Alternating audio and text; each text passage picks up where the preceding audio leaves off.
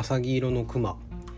このポッドキャストではホストである私ミケレが北米プロバスケットボール、えー、リーグ NBA 所属メンフィス・グリズリーズと日本プロバスケットボールリーグ B リーグ所属の京都ハンナリーズを中心にゆるくお話ししております。それでは今回も始めましょう。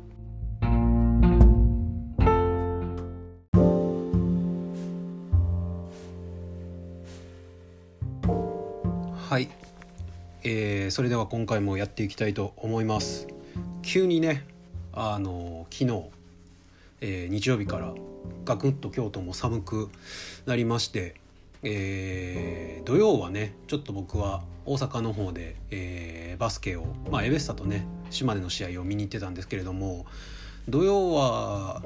長袖をねロンティーを着て出て行ったんですけれども、えー、汗をかくほど暑くてですねえー、っと暑いなと思ってたんですが日曜日、えー、起きるとですねえらい寒くてえっ、ー、とまあ昨日の、えー、試合に関してはですね、えー、上下冬の装いで、えー、出かけましてそれでもまだちょっと肌寒いと感じる、えー、季節になってきてですねなんかようやく夏が、えー、終わったなというふうに感じる次第です。で、えーと、今言ったようにね、えー、今回今週に関してはですね僕3節は、えー、土曜日は大阪で島根との試合を見ましてですね、えー、1人あのー、B リーグ関係ではないんですけれどもえっと逃げるは恥だがデラベドバというねえっとオーストラリア代表の、えー、ポイントガードで、えー、今 NBL 元えー、馬場選手がいた、えー、メルボルンユナイテッドに所属している、えー、マシュー・デラベドバ選手を、えー、追っかけてる、まあ、好きな、えー、方がですね、えー、一人ポッドキャストをやられてましてその方がですね、えー、ぜひニック・ケイがいるなら見たいということで、えー、B1 初めての観戦に一緒に行ってまいりました。えー、っとまあ彼自身はですねえ、ー、とまあ B2 のえー、アスフレの試合は見たことあるとのことだったんですが B1 は初めて見るとのことだったので、えーとまあ、非常に楽しんで見ていたのがあったのでやっぱりねえっ、ー、と初めてねアリーナを体験する、まあ、バスケを見るっていうのは、えー、やっぱりこうバスケ好きな方ならね引き込まれるものが間違いなくあるんじゃないかなっていうふうに今回一緒にね、えー、そうやって B リーグを普段あんまり見ない人と言ってすごく感じました。なのでもしね皆さんの周りでねえー、っとまあ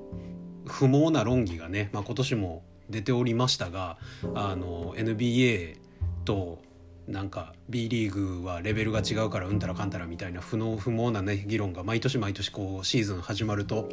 出てくるんですけれどもそういう方にもね是非一回どっかのアリーナでね見てもらったらそれはそれでねまた違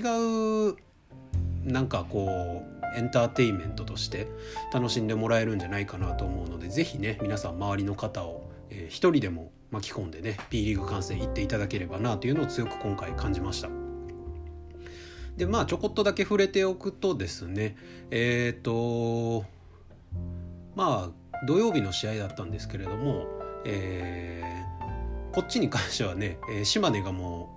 う結構前半は、えー、金丸選手が完璧にぴっちり止められてほんで、えー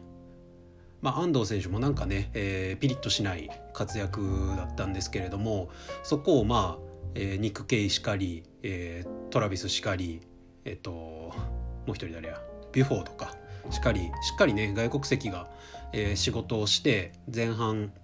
をつないだんですけれども後半に、えー、一気にボンと走りましてでもうそこから、えー、流れは切れることなくまあちょっとね、えー、大阪にとってはかわいそうなファールがあったりとかもしたんですけれども、まあ、それを差し引いても非常に、えー、島根が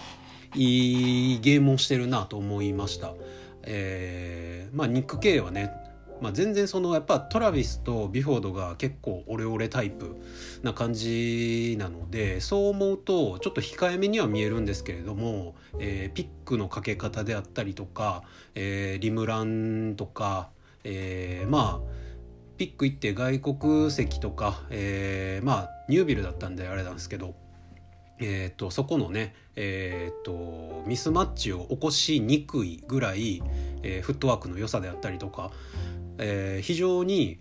まあやっぱこう B リーグの外国籍ってどっちかっていうとやっぱ派手なプレイヤーが目立ってしまうので、えー、とあんまり目につかないかもしれないんですけれども彼の非常にその献身性みたいなところは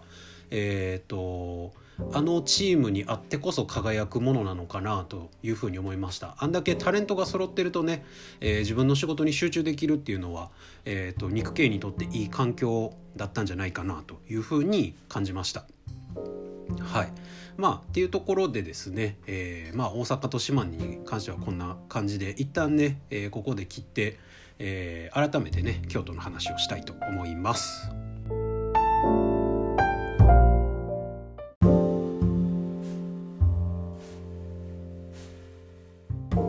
はいそれではねえー、っと京都の話をするんですがその前に先ほど一緒に観戦に行ったね、えー、ケリーさんという方のポッドキャストが、えー、先ほどもお伝えした通り「逃げるは恥だがデラベドバ」という、えー、ポッドキャストをやられております。えー、ハッシュタグはね「逃げドバ」という風な、えー、ハッシュタグがありましてですね本当にあのこんなね僕みたいにあの何でしょうか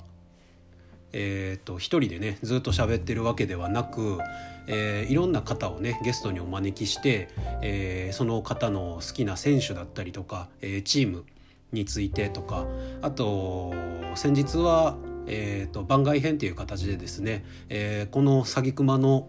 え、ー、と何て言うんでしょうプロフィール画像じゃないですけどを書いてくれた、えー、あきちゃんが、えー、ゲスト出演で、えー、ケリーさんの知らない、えー、NBA お絵描きの世界なんていうのも、えーと、やられてました、えー、毎回ね非常に、あのー、手の込んだっていうときっとそんなことないよって言われると思うんですけれども、えーと、非常にねあのしっかりと、うん、枠組みがあって、えーと、あっちこっちにとっちらかったりしない、えー、非常にまとまった番組として聞きやすいなと思いますので皆さんね、えー、ぜひ、えー、お時間よろしければ聞いてえー、見てください。僕は非常にいつも楽しんで聞かせていただいております。はい。で京都の話をします。はい。えっ、ー、とですね今週今節はえっ、ー、とまあハロウィンということでですねえっとまあハンナリンのハロウィンコスチュームだったりとかえっ、とまあアリーナ内もですねいろいろとえっ、とまああのお菓子企画トリックアトリー企画とかあったりしてねえっ、ー、とまあこう新しいアリーナとしてねえっ、ー、とまあアリーナというか新しくこう頑張っていろいろ力を入れていこうっていうのは非常によく、えー、感じました。でえっとまあツイッターでもちょっと話題になってたんですけどえっと四つ角？2階の四つ角の席500円で見れます。このツイートかこのインスタの投稿を見た方みたいな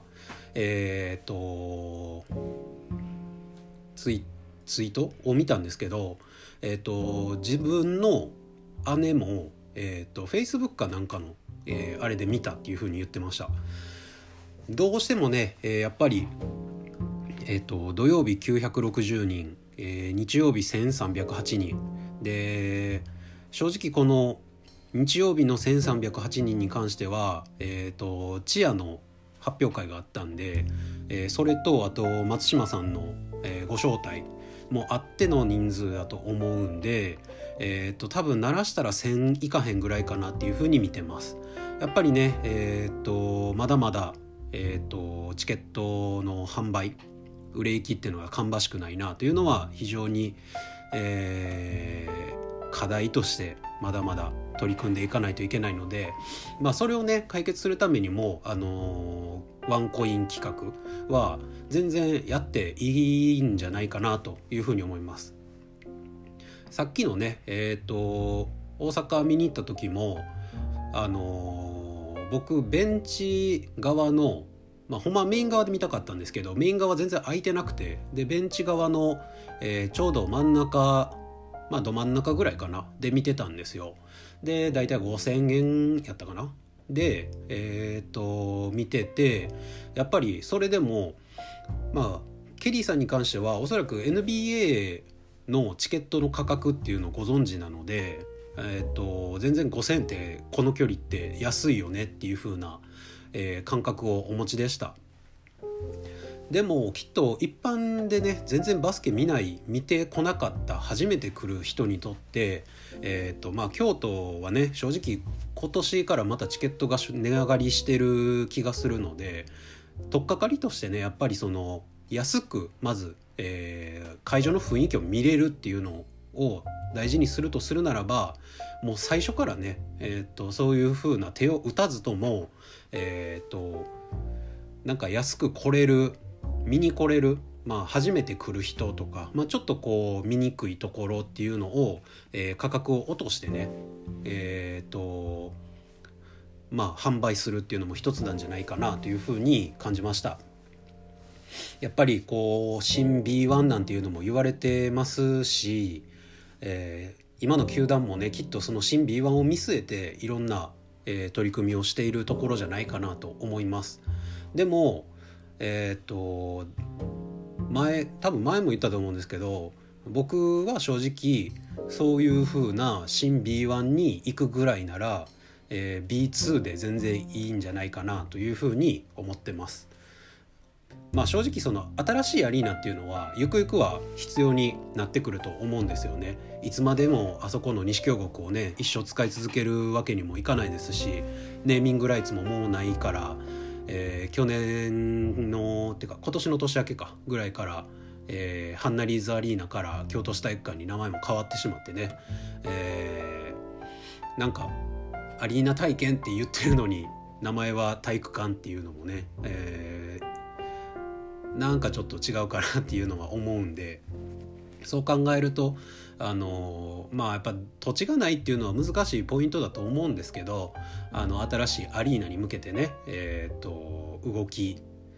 出すのかなっていう、まあ、北山のところでね、えー、府立植物園のいろいろなんか揉めてるみたいなんでどうなるか分かんないですしまあ市長が変わったらもしかしたらまあ頓挫する可能性も大いにあるんじゃないかなっていうふうに見てるんであれなんですけどまあまあゆくゆくはっていうことを考えると新しいアリーナきっとハンナリーズらしいねもっとこういろいろできるアリーナっていうのを作ってほしいなっていうのもこの、まあ、チケットを売っていくためにもねちょっと最近いろいろ考えたりしてます。まあ余計なお世話なんですけどね一、まあ、ファンごときが考えるのは。はい、でまあ、試合見る前に、えーと、今回のえっ、とですね僕が日曜日に見に行って、まあ、気になった点っていうのをちょっと話したいなと思います。はい、まず1つ目えっ、ー、とおもてなしスタッフさんについてです。えっ、ー、と去年まではね多分ボランティアっていう形でえっ、といらっしゃったと思うんですけれども今年からはおもてなしスタッフという形で、えー、まあ、アリーナ内での、えー、ご案内であったりとかをされてる、えー、スタッフさんですね。ごめんなさい。ちょっとねあの方たちがお金をもらっているのか、えボランティアという形で無償でやってるのかっていうのは正直わからないんですけれどもえっ、とすごいねあの一つのアリーナ内のコンテンツとしてすごくいい取り組みだなっていうのを、えー、感じました。でまあ僕昨日、えっと、ファンクラブの先行入場から、えー、アリーナの中にいたんですけれども、えーと、とまず入1階に入ったらえー、すかさず席分かりますか?」って聞きに来てくれてでまあまあ僕は正直ね、えー、っと何回も言ってるんで「ああ大丈夫ですよ」みたいな形で見てたんですけれども、えー、その後ですねまあまあやっぱ初めて来る方とか、えー、と松島さんのねご招待で来られる方っていうのはほぼほぼ初めて、えー、こうご来場される方だと思うのでそういう方にね、えー、しっかり声かけて、えー、こっちですよっていうふうに案内したりとか、えー、とあとはねこれはなんかいいのか悪いのかちょっと分かんないんですけどあのお客さんがこうから出たゴミをなんかいつでも持っていきますよみたいな声かけをされてたんですよ。まあいいけどっていう感じだったんですけどね個人的には。でもなんかそこまでせんでええんちゃうっていう風に感じました。あのまあ最後にそのまあ中には多分いないと信じたいですけど、まあ、いるかもしれないですよあのゴミを置いて帰る人とか。でもなんかそれのためになんか前こうずっと動き回ってゴミ回収しますよってやるのはどうなんかなと思いました。でもしやるんやったらの話なんですけど僕えっ、ー、と去年コロナが出る前にえっ、ー、ととある W リーグの選手の引退前の最後のあ最後っていうかまあまあ引退される前に、えー、試合見ようと思って東京の、えーと、大田区総合体育館に行ったことがあってですねでたまたまその日夜にアスフレの試合があったんでアスフレの試合を見てたんですよそのまま大田区総合で。でその時にゴミは、えーと捨ててませんでした。ゴミのその回収みたいなのはなかったんですけどアリーナの中でですねえっ、ー、と看板持ってあの看板っていうかあの京都も持ってたんですよ。なんか飲食のおすすめみたいなの持ってたんですけどアスフレの大田区総合はえっ、ー、と飲み物ビールとかアルコール類をえっ、ー、と頼んでくれたら持ってきますみたいな、えー、動きがありました。すごいいいなと思って。とまあ京都はね正直動線が狭いというか通路がすごく狭いのであれやってしまうと結構ね感染の妨げになったりするのが、えー、と考えられるので、まあやまあ、やる絶対やれとかやった方がいいとかっていうのはなかなか言えないんですけどやると多分売り上げ絶対上がると思います。ただやっぱりこう感染バスケを見に来てるまあチアさんを見に来てるっていうのを考えるとまあそれを邪魔するようなえっ、ー、と形っていう言い方はあれですあれかもしれないですけどのはダメだと思うんで、まあ、これはあったらいいなっていう僕の勝手なえっ、ー、とまあまあ思いですね。はい、でまあちょっと話それたんですけど、えー、おもてなしスタッフさんの話に戻ると,、えーと、みんなねちゃんと、あの、名札つけてるんですよね。うん、そういうのもきっと、あの、まあファン化っていう言い方は良くないかもしれないですけど例えばすごく、えーと、対応のいい方がいらっしゃったら、えー、その名札を見てねなんとかさんの対応がすごく良かったというふうにまあツイッターとかでもつぶやいたとしましょう。じゃあその人が、まあ、仮にまあまあエゴサするか分かんないですけどエゴサして見つけましたああもっとこうやって褒めてくれる人がいるんなら頑張ろうみたいなモチベーションになってでまあまあより良いサービスっていう風なところにつながるとしたらすごいいい取り組みだなと思いました。で昨日メイン側にいたんですけど、えーと、お姉さん2人かな？が主に、えー、通路に立っていろいろされてました。で僕の前僕昨日2列目に座ったんですけど1列目ぐらいの方とこうお話しされてたりとか、えー、いうのを見てほんで、えーと、おそらくなんかお父さんが多分買い物をして後から入ってこられるんですけどお子さん2人で、えー、入ってこられたんですね。でそのまあそれまでは、えー、ずっと立って喋られてたんですけどパッてその子供を見た瞬間にえっ、ー、としゃがんで目線合わしてあの何お席分かりますか？とかっていう風に聞いてた姿勢を見てあのすごいこう小さいことだけどまあまあお子さんからしたらやっぱ上にから高いところからものを言われるんじゃなくて目線を合わせてくれるっていうのはすごく、えー、素敵なことだなというふうに思ってえーとまあ、ツイッターにもつぶやいたんですけどそういうね、えーと、小さな心がけっていうところもすごくされてるのはそのおもてなしスタッフさんの、えーと、素敵なところだなというふうに思いました。これが1つ目で2つ目は、えー、お出迎えゾーンについて、えーと、僕が行ったのが昨日だったんで、えー、と昨日ね、えー、ハンナリンの、えー、とハロウィンコスチュームデーっていうこともあって、えー、お出迎えを、えー、まああの格好でしてくれてました。で先行で入って、えー、最初にいらっしゃった、えー、5人6人ごめんなさいちょっとちゃんと覚えてないですけどが、えー、の写真撮らせてもらって一旦席戻ったんですよ自分の。でパッて上見たらあ人変わってんなと思ってもう一回撮りに上がったんですけどえー、その時にですね、えーとまあ、昨日チアの発表会だったっていうのも触れたんですけどチア発表会だったっていうことで、えーとまあ、その多分チアスクールに通ってるお子さんと、えー、その保護者の方が、えーと、結構いっぱいいらっしゃいました。でえっ、ー、とまあ写真をね僕がちょっと行ったタイミングが悪かっただけなんかもしれないんですけれどもまあやっぱりね、えーと、僕もまあカメラ持ってるんで、まあ、写真は撮りたいなという風な気持ちでそういうところには行くんですけど大人がねまあやっぱり正直こうがっついて撮ってしまってる場所を撮ってしまうっていうのが昨日ちょっと残念だったなって僕個人的に思いました。別に悪口でも何でもないです。えっ、ー、とこう皆さんねえっ、ー、とお子さん連れた方がえーと、こう行くのをためらうぐらいにね皆さんバシャバシャ撮ってるのはまあ気持ちはすごく分かります。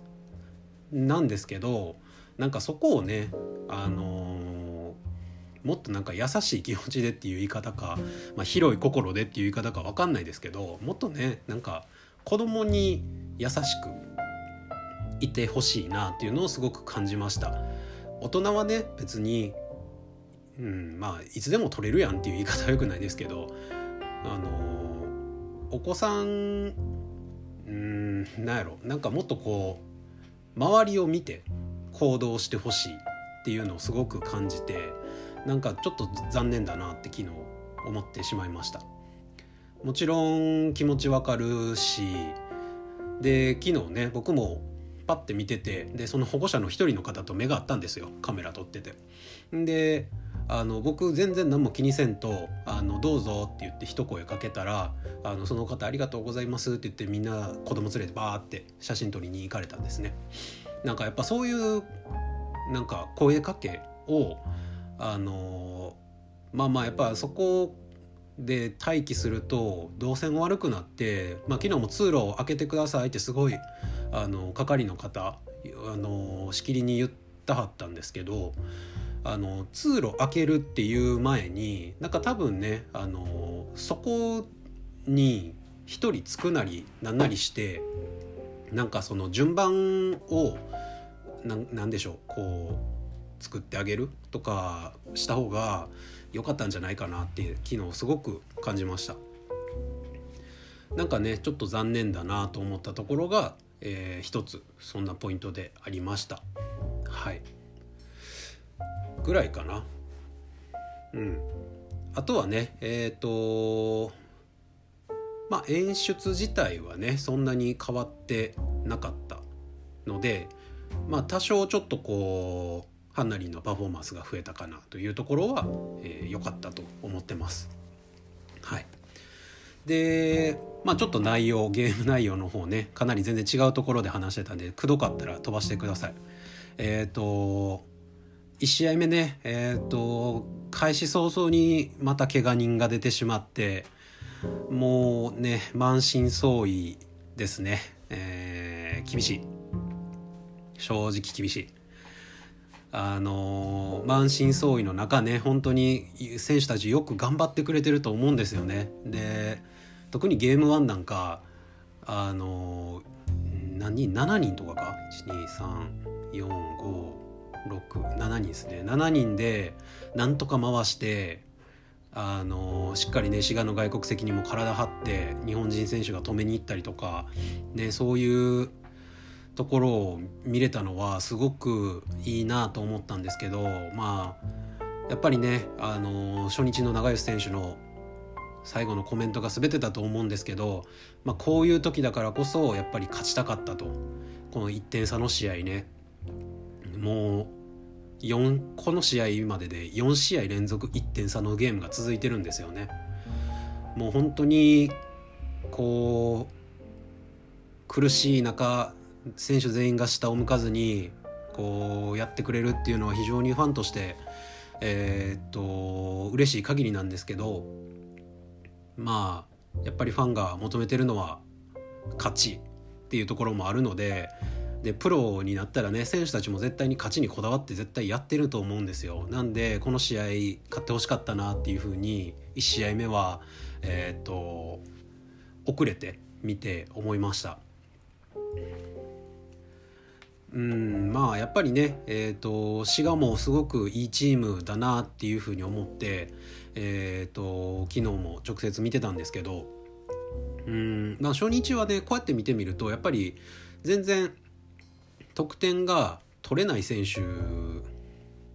ま、取れる選手がね取れてなかった。昨日はね小原選手に結構インサイドゴリゴリやられてたんですけど、まあ、初日に関しては10点しか取れてない。でリバウンドも5本とかなんでまあまあしゃあないかなっていうとこなんですけど昨日はねまあ、2ピリまではねよく粘ったと思うんですよ。本当に選手頑張ってやってくれたなと思うんですけどもうね3クォーターがね限界でしたね正直。もうオフェンスの糸口が全部潰されてしまった感じですよねあの試合見てて思ったんですけど鈴木選手以外なんかこう攻め気がないように見えてしまうのがすごく残念でえっと何て言えばいいんかな多分チームのルールにのっとってバスケをしてるとは思うんですよみんな。でもこう遠慮しがちなプレイヤーが多いのかなっていうふうに今シーズン思っててもっとね自分からやればいいのにっていうふうにすごく感じます。まあまあシュートスランプもあると思うんですよ。細川選手初日6分の0で、えー、得点なしか。ですね。で、えーと、昨日も、えー、12分の3で39分の2とかでまあ9得点なんですよね。なんで今ちょっとね苦しいと思うんですよ正直シュート入らんかって。でまあ怪我人も多くてっていうところで。でまあそうなるとねやっぱりえーと、他が誰か活躍しないといけないっていう部分にはなるんですけどまあまあそれでも全員でねしっかりバスケをして、えーまあ、昨日なんてあればね、えー、内海選手が出たりとか、えーまあ、最後に内田選手が出たりとかまあやっぱりこう出さざるを得ない状況に今なってるとは思うんですけどえっ、とそんな中でもね奮闘する選手にすごく本当に拍手を送りたいなというふうに、えー、思いました。で昨日もねあのー、前半粘れたっていうことは、まあ、もうちょっと頑張れるっていうことだと僕は思うんですよね。えっ、と本当にあの、来週からも苦しいと思うんですよね、えー、ここからずっとアウェー続くんであれなんですけど、えー、次が広島かアウェーが。で広島えー、が終わったら次が確かえー、っと広島が終わったら次島根。これは平日か。島根アウェーで、えー、11月入ってアルバルクアウェーっていう風な形でまあいわゆるちょっとこう強豪って言われるようなところとの連戦が続いてしまうのでえー、っとまずまず怪我だけは絶対に選手にはしてほしくないっていうところと絶対に下向かんといてほしいなっていうのは思ってます。まああの別に責めるわけじゃないですけどあのダブドリの、えー、YouTube の方でね、えー、3人ともかな？ちゃんと最後まで見てないんで申し訳ないんですけど、えーと、多分編集長と、えー、ダブドリガールの中崎さんには、えー、11チーム中11位と、えー、最下位予想されてしまった、えー、ハンナリスなんですが。まあねほんと昨日ツイッターにもつぶやいたんですけど今ねこんだけ怪我人いてこれだけ相手にやられてるんやから戻ってきたら割といい線いくんちゃうっていう風にすごく可能性を感じてるんですけどね僕は。ただこの全員がいつ揃うねんっていうところだとは思うんですよ。でまあ途中つなぐだけならもうインジュアリーに落として外国籍取るなりちょっと考える方がいいんじゃないかなっていうのも少し、えー、思ってます。このままね、えー、少ない人数でやっていくのも一つかと思うんですけれどもうーんまあそれで怪我が出てしまうと結局元も子もないっていう部分もあるので、まあ、そこはねあの特に秋山選手なんかまだチームにすら帯同してないと思うんですよ。アリーナでも見てないんでなんできっとなんかちょっとこう本当に調子が悪いのであれば一旦本当にインジュアリーに入れて、えー、日本人選手取るなり考えるのも一つかなというふうに思います。はい、でえっ、ー、と僕がすごく滋賀っていうチームはあのまあ去年とかもよく見に行ってたんですごく好きなチームなんですよね。あのうかるちゃんのああいう雰囲気とかもねすごくあのアリーナっていう風な感じがして、えーとまあ、京都にもそういう風な雰囲気が欲しいなっていうぐらいには好きなんですけど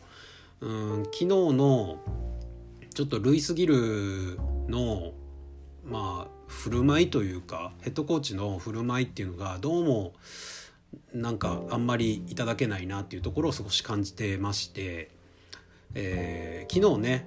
あの前日はどうだったか分かんないんですけどえっ、とまあやっぱりずっとこうなんでしょうスパニッシュパッションって言われるようにずっとこうラインギリギリとかもラインを一歩踏み込んでね、えー、と選手に劇を飛ばしたりとか指示を送ったりとか、えー、審判とこう、まあ、審判に抗議って言われか分かんないですけど審判に、えーとまあ、話をしに行ったりとかそういうのはもうすごくあの、まあ、そういう形としてはいいかなと思うんですよ。全然。そういう熱のある、えー、指示の仕方っていうのはいいと思うんですけど昨日ねしきりにあの長吉選手があの外国籍とマッチアップしてあの体張ってね止めてるところで、まあ、やっぱりあんだけ長吉選手といえど外国籍選手とマッチアップするとフィジカルの差っていうのは少なからずあると思うんで、まあ、そこに対して一生ねあのフロッピングフロッピングってずっとあの自分のベンチから叫んでたんですよね。なんかどうなんっていう 別になんか滋賀ファン嫌うわけじゃないですけどなんかそれでなんかテクニカル受けて盛り上がってとかなんかうんまあそれを一つ文化として見るのは面白いとは思うんですけど相手からしたら、まあ、決して気持ちのいいもんじゃないなと思うんですよ。まあもね僕もあのもちろん実際にバスケ今でもやってるしあのまあまあああいうポストプレーをする昔からずっとセンターとかパワーフォワードやってるんでああいうポストプレーでねあのどういう風な倒れ方をしたらフロッピングかとかなんかそういうのはもうなんとなくこうイメージはあるんであれなんですけどそれをねなんか一線のヘッドコーチが叫び続けるってうんなんかスポーツマンシップってていう言葉を使うのが正しいか分かんないですけどにのっとってないんじゃないと思うんですよね。うーんなんかすごくそこが昨日残念でなんか心の中ですごいなんかさいなと思って見てたんですけどなんか選手に対するリスペクトが全然そういう部分で感じられなかったんですよね勝ちにこだわるのはすごく必要なことでやっぱり、えーとまあ、B2 から、えーまあ、引き抜かれて B1 のヘッドコーチになって、えーまあ、今シーズン迎えてっていうところもあると思うんでいいんですけどなんかやっぱり敵チームであっても